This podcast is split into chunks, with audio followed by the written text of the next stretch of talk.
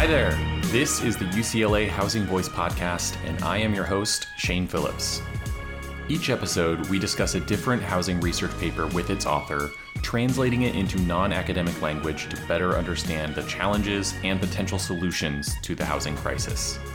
Paavo Mankanen is my host today, and our guest is Professor Hayden Shelby at the University of Cincinnati. Our interview is about slum upgrading and community finance and ownership in Bangkok, Thailand, where Professor Shelby spent several years doing on-the-ground research with both community organizations and governmental or quasi-governmental agencies. I think this is our first episode about housing policy in a country with a developing economy, so we're excited to try something new this week. The subject of our conversation today is a program called Ban Mankong, which translates to secure housing in Thai. The program's goal is to help residents of informal settlements or slums to form communities and access government-subsidized financing that can be used to improve their homes and provide the security that comes with legal ownership recognized by the state. Ban Mankong is much studied and much celebrated around the world, and it deserves to be lauded for helping more than 100,000 households in the 20 years that it's existed. Professor Shelby's paper interested us in part because it isn't merely celebratory and instead offers what she calls a sympathetic critique of the program. A lot of our conversation is focused on the difference between using state authority to empower residents on the one hand and offloading state responsibilities onto poor residents on the other. She puts it very succinctly when she says that the program, quote, blurs the boundaries between radical alternatives to the market and neoliberal alternatives to the state. And that fuzzy distinction is something I think we can also see to different extents in programs like community land trusts and tenant opportunity to purchase programs here in the States and elsewhere. The Housing Voice podcast is a production of the UCLA Lewis Center for Regional Policy Studies. If you want to help the show, give us a 5-star rating and a review on your favorite podcast app, and be sure to tell your friends and colleagues to give us a listen. Here's Professor Hayden Shelby. Our guest this week is Hayden Shelby, assistant professor in the School of Planning at the University of Cincinnati, and we're going international again with a conversation about slum upgrading, collective finance, and community ownership and management in Bangkok, Thailand. Thanks for joining us, Professor Shelby, and welcome to the Housing Voice podcast. Thank you. Thank you so much for having me. I've become a listener as of late, so I'm happy to be here. We've said this multiple times, but I feel like this is our number one marketing strategy so far is just each person we interview is one new listener and they hopefully share with others. So even though obviously many of the challenges that Bangkok residents might face could be different from those here in the US and other countries with more developed economies, I know that a lot of the questions we're going to be grappling with in this conversation are actually pretty similar to ones we're having here. Your abstract does a really great job, actually, of laying out what we'll be talking about. So let me just read the latter half of that right now. You say, quote, in this article, I offer a sympathetic critique of Ban Mankong, the participatory slum upgrading program, by analyzing how this financial model actually plays out on the ground through an in-depth ethnographic study of the policy and its participants. I conclude that despite the policy's intentions to empower communities through access to collective finance, many participants find themselves struggling with debt and living under a new form of financialized community that reshapes their social relations with neighbors and burdens them with the responsibility for financing and carrying out development desired by the state, end quote. A big emphasis is also on the question of whether this program is empowering residents or if it's actually just offloading the responsibilities of the state onto them, and there's not a sharp dividing line between those two realities. I should also note that as long as we have a Bangkok housing expert, we're going to call you that here, we're going to learn all we can from you about this megacity's housing market and its urban planning and governance. So that's where we're headed. Professor Paavo Mankanen is my co-host this time. Happy New Year, Paavo. Hey, Happy New Year, Managing Director of the Lewis Center Housing Initiative, Shane Phillips. It's great to see you and welcome, Hayden. I'm really excited. I think this is the paper that has been fastest from learning about it to podcast so far. I just discovered it a few weeks ago, and I was so excited because I've been long interested in CODI and the Ban Mankong program, and I love the sympathetic critique approach. because a lot of the stuff that's been written about it is just kind of pure laudatory, not that it's critical. It's become a model. Yeah. It's become a model. You know, and working in Hong Kong and in Indonesia, you hear a lot about this program. And so I think it's great that you've done this research on it. So I'm excited to talk to you about it. Well, thank you. I'm excited to share some thoughts. So first, we're going to go on our tour. And you've already informed me that we're going to be touring Bangkok this time. So tell us what we should see. All right. So I am going to take you on a tour of what I consider sort of my neighborhood in Bangkok. It's along Ramkhamhaeng Road near Ramkhamhaeng University. It's to the eastern side of the city. And it's not really super accessible by like SkyTrain. But it's relatively proximate to a lot of the organizations I did my research with. And there are a few things I want to show you. So first of all, if you're coming from the central city, the easiest way to get there, because Bangkok traffic is terrible, is the canal boat. So you get on in the canal boat, and this is like, it's one of the hidden gems of Bangkok. Because first of all, it's very fast and efficient, but also it gives you this view of the city that you really feel like you're seeing the back of the city, in a really interesting way. And you're literally often looking at the backs of houses as you're going along. But there are also walkways along it. So you see people like going about their life. And it's this great way to see like the everyday aspects of Bangkok living. So you take the canal boat and you get off, around Ramkhamhaeng University. And it's a university area, so there's lots of cool shops, lots of young people, but it's also close to the Sports Authority of Thailand, where a lot of the country's elite athletes are sort of housed and where they train. And the best part about this location between the Sports Authority and the university is that a couple of evenings a week, there is a fantastic night market. And at this market, you can get electronics, you can get clothing, you can get housing goods. But for our purposes on this tour, you can get food from every part of the country sold in this market. So you can get, you know, any type of, any style of fried rice, lots of curries, plenty of mango and sticky rice, coconut ice cream, whatever you want. So I'm taking you, we get our food, and this is the really fun part, is that so we're near where all of the elite athletes are, and close to this market there are takraw courts. And for listeners who don't know what takraw is, the best way to explain it is that it's volleyball you play with your feet. And there are these balls. They're originally kind of like wicker balls, but some of them are plastic. And really skilled players actually do play this like volleyball on two sides of a court. And they can spike these balls with their feet. They actually do like hitch kicks up in the air and invert themselves and spike the ball. And it's a sport that I had never encountered before spending time in Thailand. And it's to get the chance to just sort of casually see people who are really, really good at it play. That sort of combination of getting some food at the night market and watching like pick up takraw matches is like my favorite thing to do.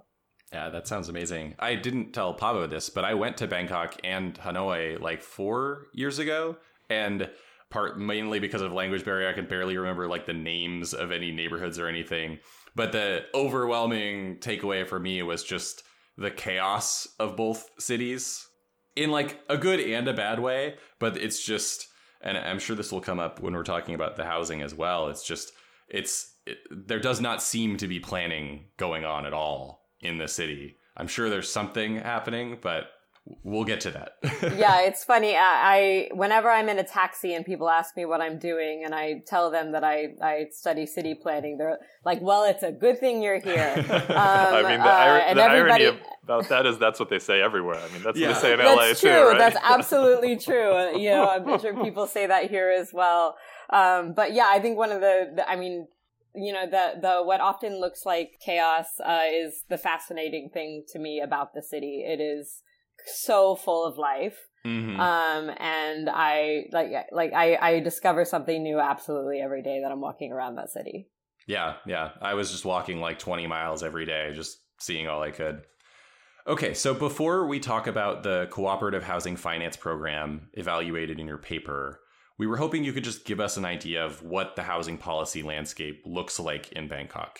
Paavo and I are starting, I think, from a very limited base here, so we'd be interested in just about anything you find interesting. In particular, I know we'd love to know your thoughts on David Dowell's articles about Bangkok, which we'll link to in the show notes, and what you think we should know about urban governance in Bangkok. Our U.S. listeners may have heard about the political unrest in Thailand, so some of that background may be helpful for understanding the context of your research paper and the government's Community Organizations Development Institute program, or CODI, which Paavo referenced earlier. Yeah. So I think I will start by saying, I think Thailand has had two claims to fame in the housing world over the past, let's say, 40 years. One is Ban Mankong that we're going to talk about today. But the other one was sort of as an example of what in the 80s and 90s was known as the market enabling approach to producing housing in developing countries. And, mm-hmm. and that's where, these papers by David Dowell come in. So the idea here was that, so let's start back in, the 1960s, like a lot of places in the world, Bangkok was rapidly urbanizing. The population was growing. There was, growth in slum settlements, and they experimented with a few different methods that were around the world. In 1972, they created a National Housing Authority and had, a similar experience to a lot of places. Just they went over budget, didn't produce enough units. They weren't of quality that people wanted, not in the right location. But what happened in Bangkok and in Thailand in general was that you have to remember that, for one thing, for about 10 years, it was the fastest growing economy in the world from like the mid 80s to the mid 90s. And what also happened during that time was that they really created this system of the system that could produce a lot of housing by developers. So there were elements in which the regulations were by relative standards pretty transparent, not very onerous. They developed a financial system that could finance developer-built housing. And this all allowed them to just produce a whole lot of housing in the private market. That changed the urban landscape quite a bit. So it went from being, a place where you had lots of shop houses in a central city and enabled a lot of sprawl. So you got, some, what looked like classics, subdivisions further out on the periphery. Mm-hmm. And then later on, in that towards the 90s, Bangkok really started to become condo land. Could you, before we get there, could you quickly define shop houses, like what those look like? Oh yeah, so shop houses, they kind of look like you might think of them as row houses. The bottoms of them kind of have often garage door openers or something, but where people run shops, or they might just have a shop on the bottom, literally there's a shop on the bottom and then people live on top. Okay. Yeah. Yeah. So very, what we would call mixed use. In planning speak. Yeah, so Bangkok was producing a lot of housing via this market system.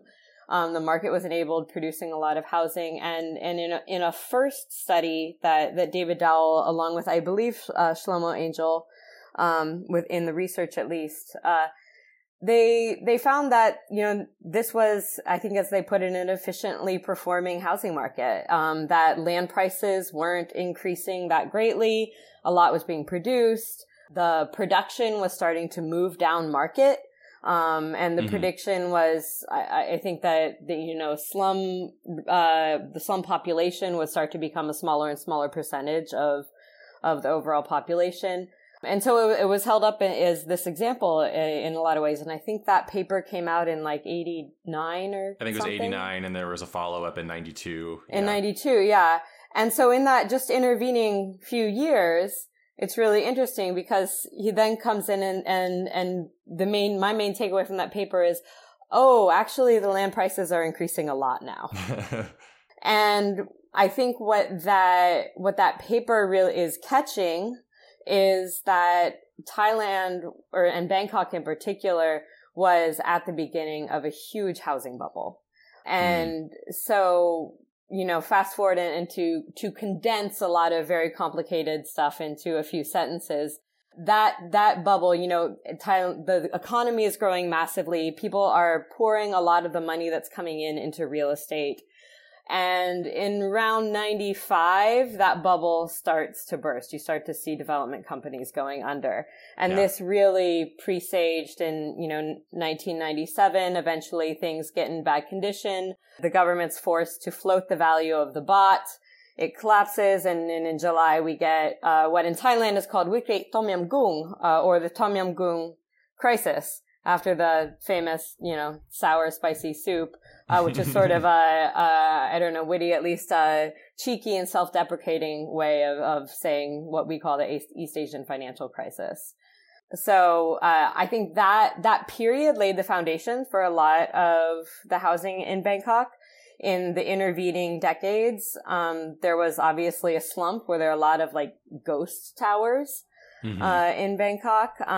But in recent years, you are increasingly seeing, you know, Bangkok emerging as this aspirational world-class city. There are a lot of condos being developed, still some, you know, some sprawl and things like that. But I think from the sort of high level, of housing, that's what it looks like. But I think it's important to note that some of the predictions of how, you know, the slum population would, you know, maybe either be absorbed into as the market went down market, or that they become a smaller proportion of the urban population. That did come true to a certain extent, but there was a very stubborn population in slum settlements, around 1 million for several decades. In there. And that's, that history. If I haven't gone on too long already, I would love to give the history of what was actually going on in housing in those settlements.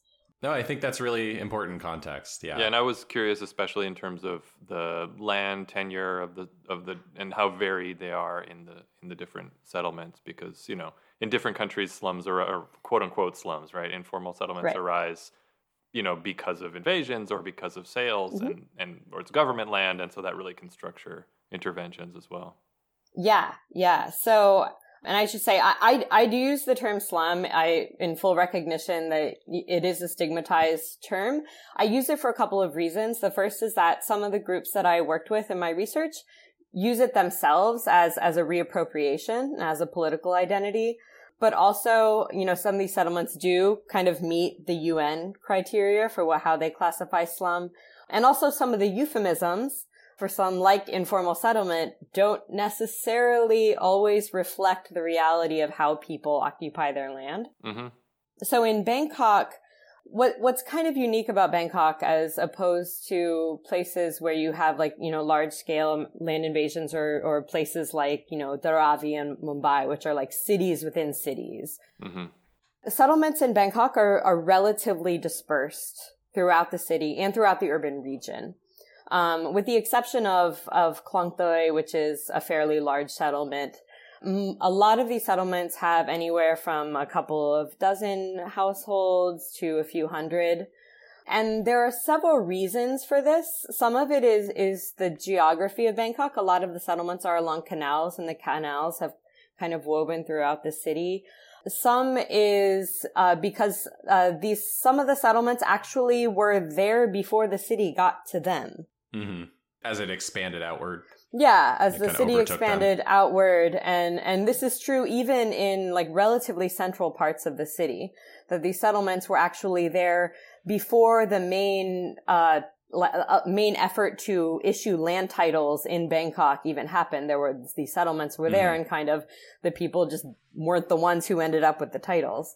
But a lot of times these settlements, they happen with either like explicit written or sort of implicit permission of the landholder. So people will come in and maybe sometimes they pay a certain amount of rent. Sometimes they have verbal or a little bit of written permission. It's really common to have settlements on temples. on different types of government land. So a lot of settlements are on, the Crown Property Bureau, the State Railways of Thailand, the Treasury Department. These are all government entities that have a lot of settlements on their land. So I think that is the main sort of, if we're thinking about just the settlement patterns in Bangkok.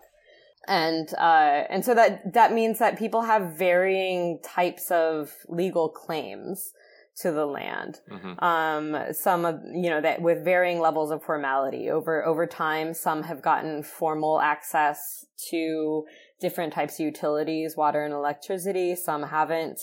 Some have temporary land or housing registrations. Some don't. So there's a lot of variability in there. And I assume that implies variability in terms of the residents' kind of socioeconomic status as well? Yeah, definitely. So you might have someone who has informal land tenure, but is like a government bureaucrat and is like working, has a formal job, has quite a bit of education. Right. It's not at all uncommon to have people with college educations. And in fact, some of the really successful communities that do Ban Mankong are successful because they have educated people living among them. Yeah. Interesting. Yeah. Your paper is about this Ban Mankong program or secure housing program, and it's responding to some specific gaps in what the public and private sector are providing. We've talked about sort of the setting a little bit, but this program specifically, how does it work? What needs is it trying to address? Yeah. So in order to answer that, I have to go back a little bit. We need to get into some of what was going on in some slum communities throughout the 80s and 90s and what kind of was the precursor to this. So you had in the 80s and 90s with some of what was going on in housing and rising land prices, you had a lot of evictions going on.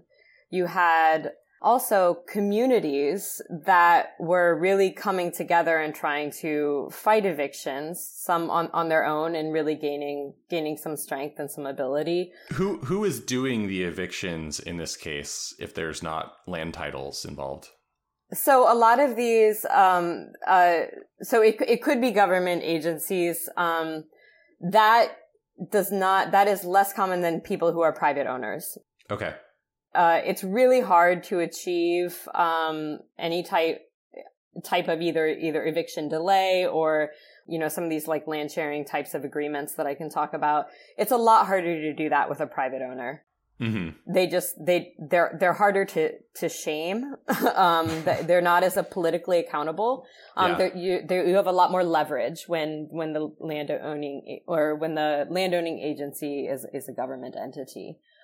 But there was a lot of capacity that was being built in these settlements, and it was happening through the residents themselves, but it was also happening through the growth of non-governmental organizations, of NGOs, which were being funded through efforts internationally to fund what was often thought of as good governance.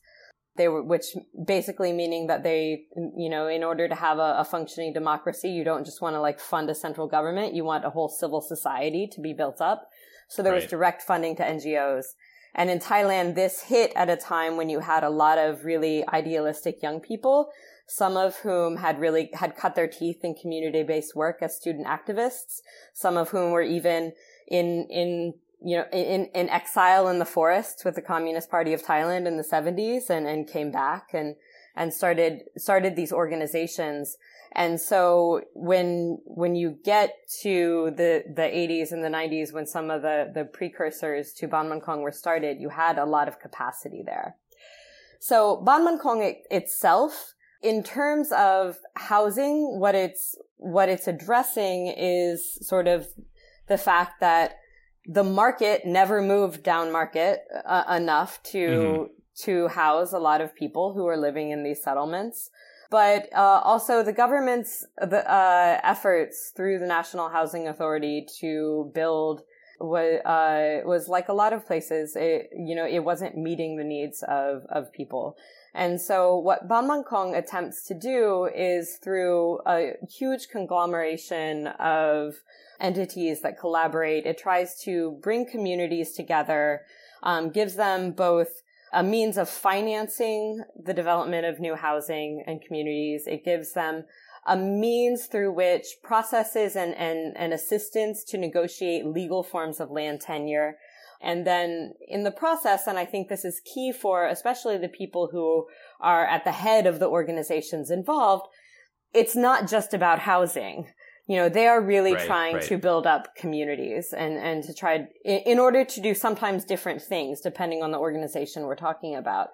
But I think that is the need. It is both about trying to get to do housing that is responsive to people's needs, but also about trying to really build up a civil society or a people's sector, depending on how you talk about it. Could you walk us through the process of forming these cooperatives? Because it's like a whole series of steps, and it's it can be a high level summary, but I think it's important that we understand, and it explains how you end up with, you know, not just the housing side of things, but also these other financial supports. Yeah. And that's what really motivated my research project was that, you know, you have in a lot of literature out there, these high level summaries, but then it's like, how does that actually happen? Mm-hmm. And it's a really onerous process. So communities, or I should say settlements, can come into Ban Mankong through a variety of means. Sometimes it is because they are immediately being threatened with eviction.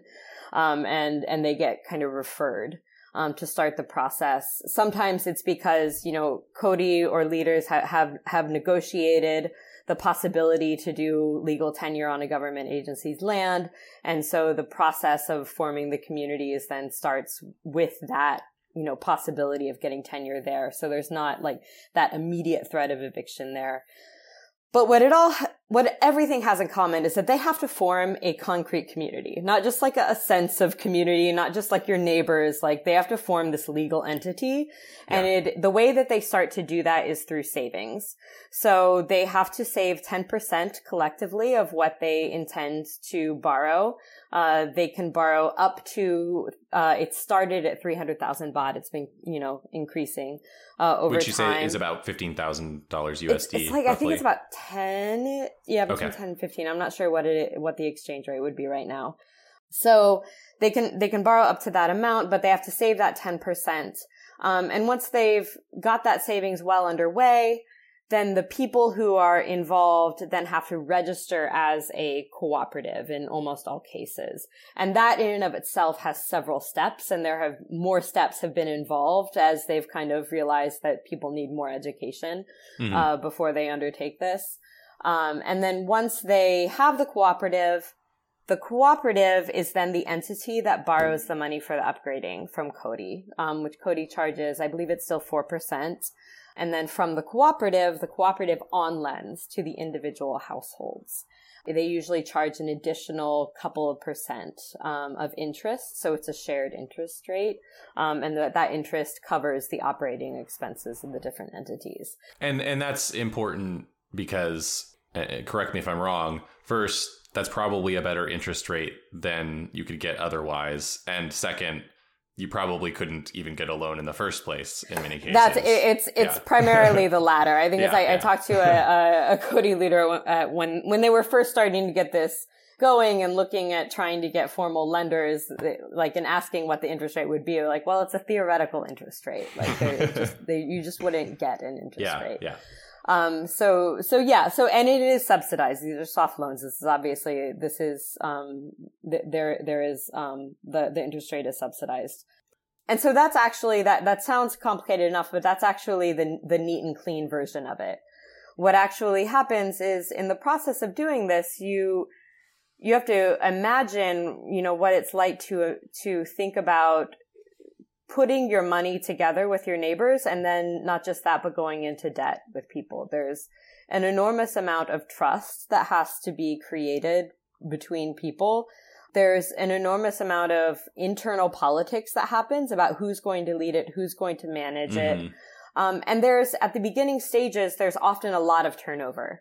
People will say they're going to do it, they'll get started, they'll pull out.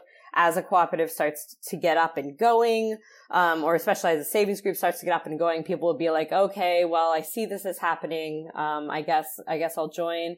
And then there are cases where people might want to join, but they, don't have the ability to put that kind of skin in the game. Yeah. I mean, I think about, like, if I were just trying to buy a home with a couple friends, like the complexity of that that's already complicated. Alone would already be, multiple people signing onto a mortgage. Like, what happens if someone falls behind? Just doing that with one friend would be daunting. So to do this with a group of people upwards of 100, barely know. Yeah. And it is. And it's important to state that sometimes it is with people you barely know or don't know. Right. What happens in two of the case studies that I focus on, in one case, it was 5 different settlements came together, and in another, it was 4. So it was this select group of people from settlements who were threatened with immediate eviction, and there were only, a dozen or, a couple dozen people or even just a handful from these different settlements who were all willing to do it, but none of them had a critical mass. And so either CODI staff or these NGO organizers, facilitated them coming together. So in a lot of cases, those residents are actually taking this huge leap to become financially and eventually physically in space tied to people they don't know. Mm-hmm. And that is a huge leap.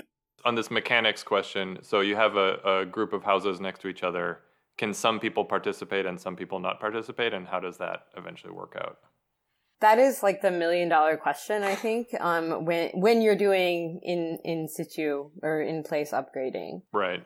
And I think what happens sometimes is, I know in one of my case study communities, they had sort of divided the community. What they'll do is they'll divide the community into zones, and they'll say, okay, like, this zone is going to do it. And so sometimes that means that, okay, this other group of people are never going to do it. And we're just going to kind of like, they're going to get pushed to the side. Mm-hmm. And sometimes that means that people really get pressured. Yeah. To join this. There's an enormous amount of pressure when all the people around you are doing this and you're the holdout. Sometimes people are the holdouts because they're the powerful people in the community and they're like, okay, well, maybe I can get some better terms or something. But yeah, I mean, it when you're doing it in place, that is a really hard thing to get. There is a lot of pressure to get everybody on board. Right. And there's no rule of, I mean, because sometimes like with redevelopment of multifamily buildings, if you get 90% of the people to agree, then it happens. In this case, I don't know if there's a rule like that, or the idea is that you would just try to get consensus. And if you can't, I just imagine a lot of informal mechanisms of pressuring people and then maybe even trying to kick people out or get new people into the neighborhood in order to make it all work. Yeah, I think it's like, so I don't know of any like 90% rule in this case, but I think like of all the possibilities you just listed, like it's like, all of the above and to different degrees in different communities. Sure. Yeah. Okay. And yeah, like there are mechanisms through which, in the case where you have people who really can't do the saving and can't do the financial things, that they can build a central house. That's one way that they can like pull people along who really like, or whether they're disabled or elderly or something, they can pull along. But yeah, there is a lot of pressure. And people can participate to different degrees. So, everyone doesn't have to be getting the same loan, or do they all have to get the same amount? So they don't all have to borrow the same amount. If people have, say, a lot of materials from their existing houses that they want to use for reconstruction, if they're moving or if they're just reblocking, they might not need, they're just kind of like adjusting things and they just need materials. So if they don't need a ton of, if they can substitute either with their own labor or with materials that they already have, they don't need to take out that much money. Mm-hmm. There are also generally more than one housing model that they build in a community. Often it will be like a row house versus freestanding or a single story or versus two story, and they can borrow. One will be less expensive, and so they can borrow according to their need that way. But and so that was my next question too. Is my understanding is there's kind of a community agreed upon minimum quality level that all the new houses will have.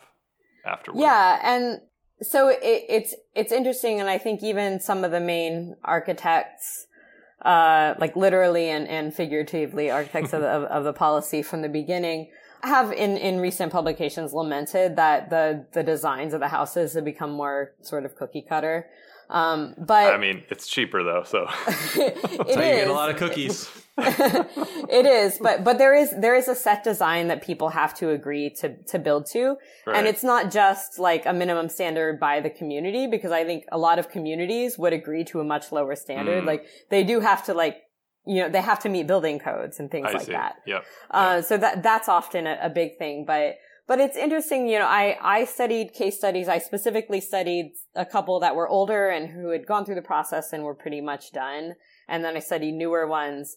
And the older ones, if you talk to the leaders about the design process of making their houses, they just light up. And I think, CODI was really into making these participatory and using all kinds of materials and letting people kind of imagine their new homes and their new futures. And the newer ones were kind of handed options. And the one community, even like the designs they were given didn't show where the door was. And they were just like, no, like we, and they started to find ways that they might hire, another architect to redo it. So yeah, so those are some of the things that I think have changed over time, along with the scale of the program. Yeah. I'm curious, from the perspective of the government, what are they trying to achieve? Like, what are they getting out of this program? So it's hard to talk about the Thai government.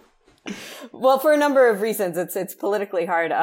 But also, the government so the face of this program is from the government and is CODI. CODI is often called a quasi-governmental or parastatal or things like that. But I think from the perspective of a lot of people I talk to they are a government entity in a lot of really important ways. Mm-hmm. And so there's that. I think from higher levels of government, if we're talking about the landowning agencies, they are getting housing on this land that, for one thing, looks nicer.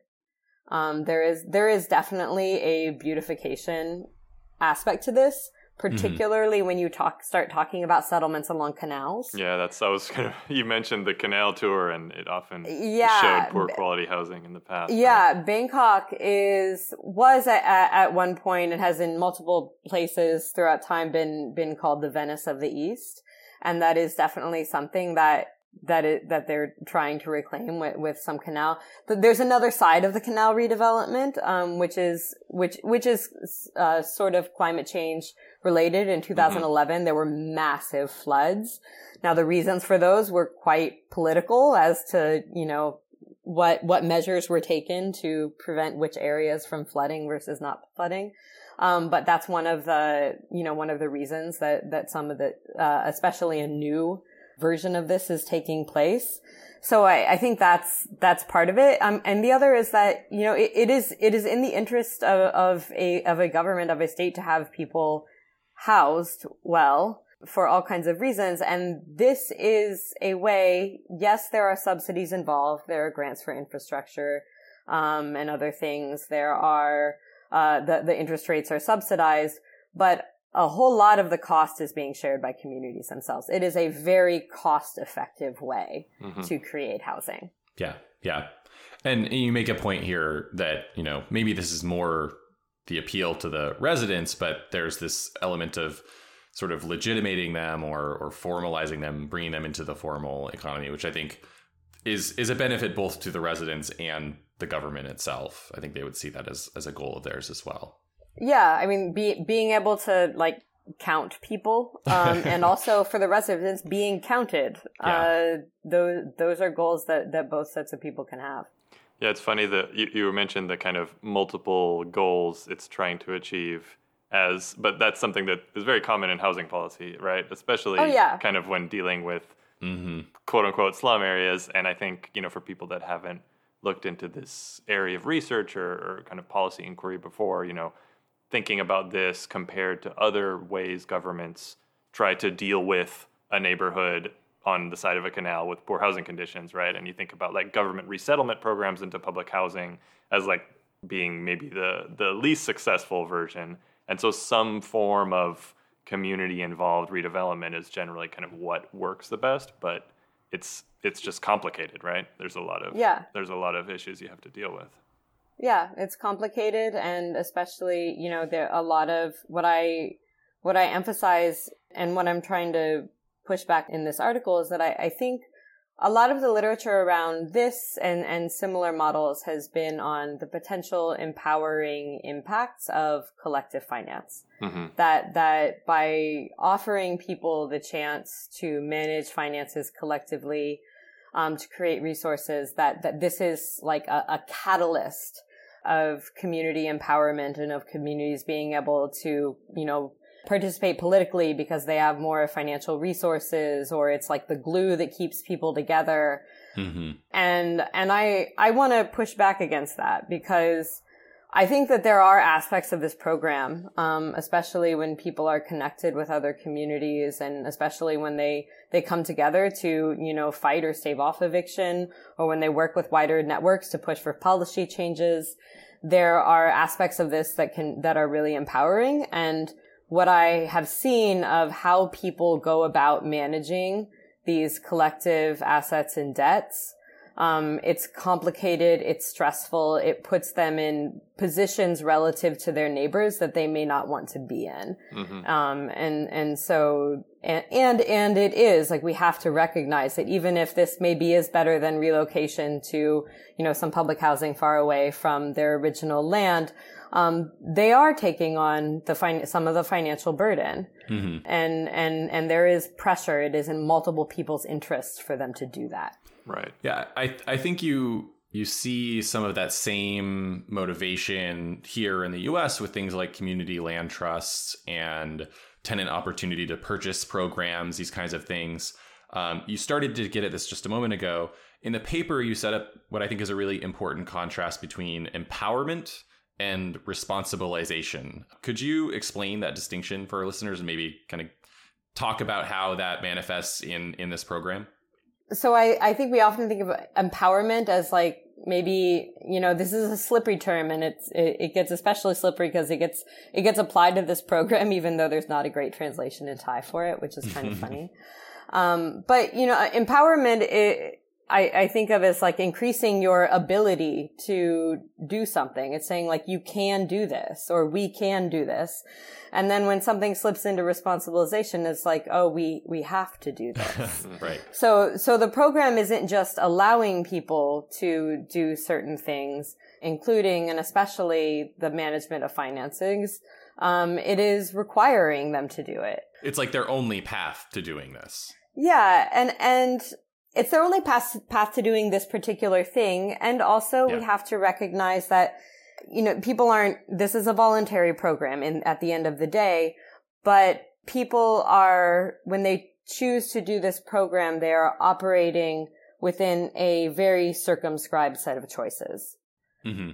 And so that's where I think responsibilization comes into play, is that, you know, they're doing this program and they are taking on a lot of risk for themselves, sometimes in the case of leaders, for their community members. And then often, in cases where the development is really being pushed from, you know, any number of state agencies. I was wondering what you thought about. I mean, a counterfactual would be a similar program, but without the community part, and instead just each person would have a direct relationship, or each household, with the government agency that was doing the similar kind of lending. I guess it's we're entering into gross speculation here, but how do you think that would change the way this works? Or even I was thinking, you know, might be in a better situation, give communities the option of doing it through a community cooperative or one-on-one with the government. Right. Yeah. So it's hard to speculate. I think that some people might prefer that, but it's important to realize, well, so a couple points. One is that the finance works in part because the risk is reduced because you are relying on people's social capital mm-hmm. to ensure repayment. You are relying on social pressure. That is, in a sense, sort of collateralizing people's right. social capital. That is one of the reasons that the finance works. The community pressure subsidy. Yes, yes. Yeah. Whereas if it was just you in a relationship with the government, if you walked away, that would be between you and the government. No one's really gonna. And it would be harder for them to. It would be harder for them to go after you. Yeah. Less politically tenable. Yeah, mm-hmm. and I know in one of my case studies there is a house that someone just walked away from. Like it still happens. Mm-hmm. But I think it's also important to think about why collective tenure. And this gets to a couple of things. First is just the debates around titling. Mm-hmm. And so one of the reasons that Ban Mankong, I think, is, and this model is popular, is that for a while there was this idea that, you know, famously associated with Hernando de Soto, that like all people needed in these informal environments was like an individual title, and that would, you know, awaken dead capital, and they would mm-hmm. have these financial resources and be pulled into the formal market. And that got critiqued both logically and with some evidence that, you know, when you give somebody an individual title, now that the increased value that brings to that land and to that house will actually, if the person is very poor, the value of that new asset will be greater to them than the value of that place as a home, and they'll sell and basically be displaced by market forces. So that's one of the motivations for having this be a collective thing. But I mean, I think beyond that, and the reason I say, like, I remain, despite my critique, sympathetic to this program and others like it is that it is, like, it's this way of imagining a way of being in the city outside of private property. You know, you can call it the commons, you can call it what you like, but I, like I said, like, it's, you know, housing policies are rarely about housing, and especially these type of collective housing policies, they're not just about producing housing, they're about producing different ways of life, different ways of being in the city. So I think that's, even though I think that I think you are correct that there are probably actually lots of people going through this program who would say, like, can you just give me a loan? Can I just do this on my own? I think on the financial side, people would object to that. But then also I think at least from the higher levels of the people running the organizations involved, that wouldn't, like, meet the goals, and it wouldn't have right. the government backing, because, like, the community aspect is actually also a really big part of why people higher in the government, like, really like this. Yeah. It really brings up a side tangent that I won't get into, but about how kind of low income communities in slums are forced to do this, but then rich communities aren't.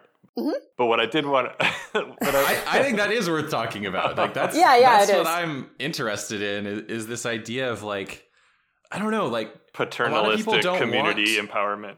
Well, maybe it's like the distinction between the collective aspect of this and the participatory aspect of it. Like, those aren't necessarily the same thing. Mm. And the participatory part maybe seems like the bigger burden. And it's also an opportunity for many people, but it's sort of like forcing everyone to be part of an HOA. And, like, HOAs are famously terrible. But some people are really into it because they like leading an HOA and being that person. But those of us who have been, you know, part of a volunteer organization or an HOA or whatever know that the person who, like, speaks up and wants to lead is not necessarily the most competent person all the time. So I just don't know. Like, I think your point, Paavo, about, like, having the option for people, if you could do that without forcing it, would be ideal. But, you know, hated your point about how you kind of lose that social pressure maybe. I'm not sure you can totally cleave away the collective part from the participatory. They seem, you know, kind of overlapping in some ways. Yeah. And you know, I have thought about this a lot. And I think at the end of the day, you know, I come away from this particular program, and I think a lot of, you know, whether we're thinking about community land trusts or limited equity co-ops, thinking that, you know, I think they're a really great option for some people. Mm-hmm. Right. I think in what you have to understand then about Ban Mankong is it has always purported to be the scalable version of all of this. Like mm-hmm. the initial, it has never reached the like initial projections that it wanted for the first 5 years, but it's reached, 113,000 households, I think, as of the most recent report, much higher if you consider some of the sister programs. That's important context we didn't share. Yeah, this is a really huge program. It's not just really like 5 communities or something. And the ambitions in the next 20 years are to grow it like 4 or 5-fold. Mm-hmm. But I think, and this idea is not mine. I have to credit Eli Elinoff with this, who has also studied not Ban Mankong per se, but has done some really excellent research that involves about sort of local democracy and the politics of citizenship that takes place in a community going through Ban Mankong. Is that this collective aspect, it creates this form of differentiated citizenship. If we conceive of different ways of having rights in the city being associated with property, you have, wealthier people who can do all of these things on their own, but poorer people can only do it collectively. And there's this, he has a great quote in his book, which I will plug, with Citizen Designs, came out this year with University of Hawaii Press, where one of the people who's going through it is thinking about, not doing it, and says they want to like upgrade their status to be an individual. Mm. That's like their ambition in life. I think people feel that, and even some of the organizers who have more radical ideals around that, the communities that are associated with that, people feel a great deal of ambivalence. Yeah, yeah, and so where I wanted to go before that useful tangent was very much connected to this, and it's the limited equity part of this, right? Because you could have the same program, but at the end of the process, you're allowed to sell it on the market, right?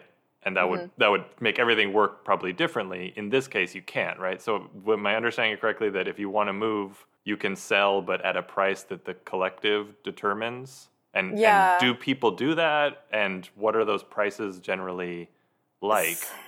Yeah, I am a little limited in how much I can speak to this. So I know in the sort of bylaws of the cooperative that I've looked at, there isn't like how you might have in a community land trust, like a set, formula mm-hmm. for this, that it really is, it's determined by a vote and by the committee and by the collective. I think the ambition of a lot of people, at least at the high level, is that this is like a more permanent way that of being together. But I think when the loans are paid off, they're 15-year terms. To my knowledge, they have the option of dissolving the cooperative. Mm-hmm. Yeah, I was curious about that. Like once, like if you were to sell, does the buyer take on some kind of special responsibilities to the collective, or is it like if the loan is paid, you can wash your hands of it and just kind of live your life? So they would, if they did that, they would have to, split the deed individually. This is, maybe other people know more details about this than I do. But when I finished my field work, which was in 2018, that was exactly 15 years after Ban Mankong started in earnest in 2003. Now, some pilot programs were before that. So there were some communities as I was there that were kind of coming to the end of their repayment period. And I'm not entirely sure, none of them were, I didn't do case studies of any of them, but I think in probably, well, maybe not by now because COVID has, that CODI did pause repayments for COVID reasons. So, but I think like from now in the next few years, there are going to be a lot of communities that are coming to the end of their repayment periods. And it's an open question as to what they do, whether they choose to stay together, whether they, choose to split their deeds. But there's not that intention, at least in this program. Like I believe in the community mortgage program in the Philippines, it's like the intention of the program, to my understanding, that they're going to individualize the titles. That is not like set here. I mean, on this, on the limited sales prices, I know we don't have all the details on this, but I was thinking about this as well, where like, again, thinking about a U.S. context, something like a community land trust, that always entails some kind of public funding, and usually pretty substantial funding, where it's, you know, the homes are purchased, and because grants were involved, the price, you know, it sells for less than it otherwise would to a, you know, lower moderate income buyer, and they can only sell it at a, you know, slightly inflated rate rather than the market price. And that makes sense because it was public money and they want to get the most out of it that they can. This is a little different where there is the subsidy on like the interest rate maybe, and maybe they're eating some losses on loans that don't get paid back, but like it is largely shouldered by the households themselves. And these are pretty poor households mostly. And so on the one hand, they're shouldering all the risk or much of the risk, but the upside is really limited. And so they can't just like sell if they've been successful. It just seems like, I mean, a great deal for for the government anyway, for Bangkok to like have put all this responsibility on these households and settlements. And yet if it fails, it's really on those households as well. But if it succeeds, like that's future, you know, high quality housing, and it's affordable and all these positive things that benefit society kind of more broadly.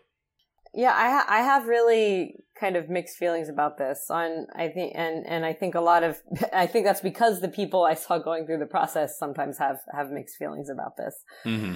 I think that, you know, I think for one that I didn't see this in any of my case study communities, but I know it has been a concern among like CODI staff and other observers I talked to that, you know, informally people are kind of selling and getting some kind of profit off of it. And they can get some kind of profit. Like the price agreed to can be like, give them something.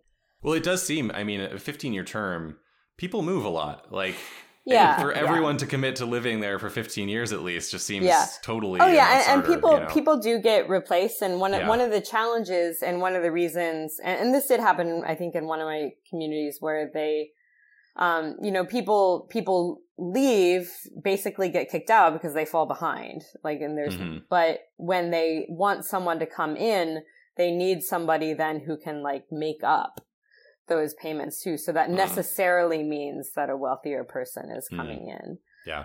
But I think too, it's important to realize what people are investing in is not, it is a status. It is a nicer house. That is important to some people. And I have this very distinct memory from field work where I was talking to one of the leaders of a community, and she was not having a good day. People were not paying. She was trying to enforce late fees. People were upset with her. And I asked her, why are you doing this? And this was in her, this was pre-eviction. She was in her, kind of wooden self-built house along a canal. And she just gestured to her daughters and she said, for them. Mm-hmm. And that was enough for her, because after 15 years, it's theirs. There's a place, there's a safe, steady place to live. And I think it is important. It was interesting. On a totally other note, I was recently reading the most recent CODI annual report, and they are trying to kind of, I don't know if this is just to like drum up support, but trying to come up with like the actual value that has accrued to some of the land, and potentially some of the people. So I think there are movements in that direction too. But I think people do this for non-monetary reasons. Mm-hmm. Well, I think we're just about out of time here, but is there anything we missed? I know we had even more questions in our list. There's just so much to cover, but is there anything like key that you wanted to talk about before we go? Yeah, I think to close it up, I when it comes down to it, the way I've been thinking about, this program and community-led processes, a lot of people can look at these sorts of things and see their politics reflected back at them. From the left, this looks like, an alternative to the market. From, other positions, it looks like an alternative to state provision. And I think my concern is that in this paper, at least, is when we celebrate sort of the community managed finance part, we start to celebrate it going away, that it becoming that sort of that alternative to the state part. And I think when we look at these types of programs, we need to ask ourselves, is participating in them acting as a way of people demanding more resources from the state, of really gaining collective power, or is it acting as a substitute for redistribution of resources? And I think sometimes you can't tell the answer to that just by looking at a model. You have to see how it's playing out on the ground. Yeah, you have a quote that I made a note of about how this blurs the boundaries between radical alternatives to the market and neoliberal alternatives to the state, which I think is a really astute way of putting this. So for the last question, we usually ask this, but I'm especially interested this time because you were in Bangkok for years, but now you're back. What's next for you? Oh, the future of research on this in particular is quite up in the air, and COVID, making this sort of thing especially difficult. But I'm in Cincinnati now. I'm back in the U.S. and I am still really interested in these collective ways of holding land.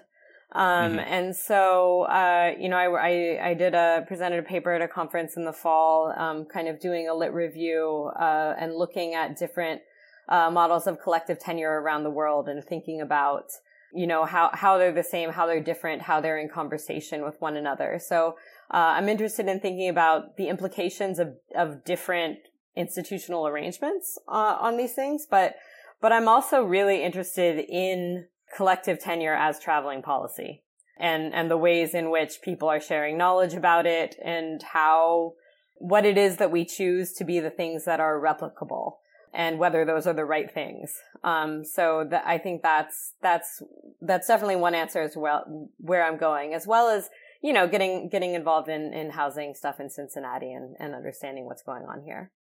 Yeah. And can I just jump in and say, more than most of the papers, I'd highly recommend reading this one because there is a lot that we didn't get into. I mean, we didn't even talk about the patriarchy element and the gender nature of work and then the whole policy mobility stuff you just brought up about how this became a model that other countries are trying to adopt and the Asian Coalition for Housing Rights trying to export. So I think I would recommend to listeners, go check out the paper. Thank you very much. And I recommend the podcast. Hayden Shelby, thanks for being on the show. Thank you very much. Thanks. You can read more about Professor Shelby's research and find our show notes and a transcript of the interview at our website, lewis.ucla.edu. The UCLA Lewis Center is on Facebook and Twitter. I am on Twitter at Shane D. Phillips, and Paavo is there at LPaavo. Thanks for listening, and we'll see you next time.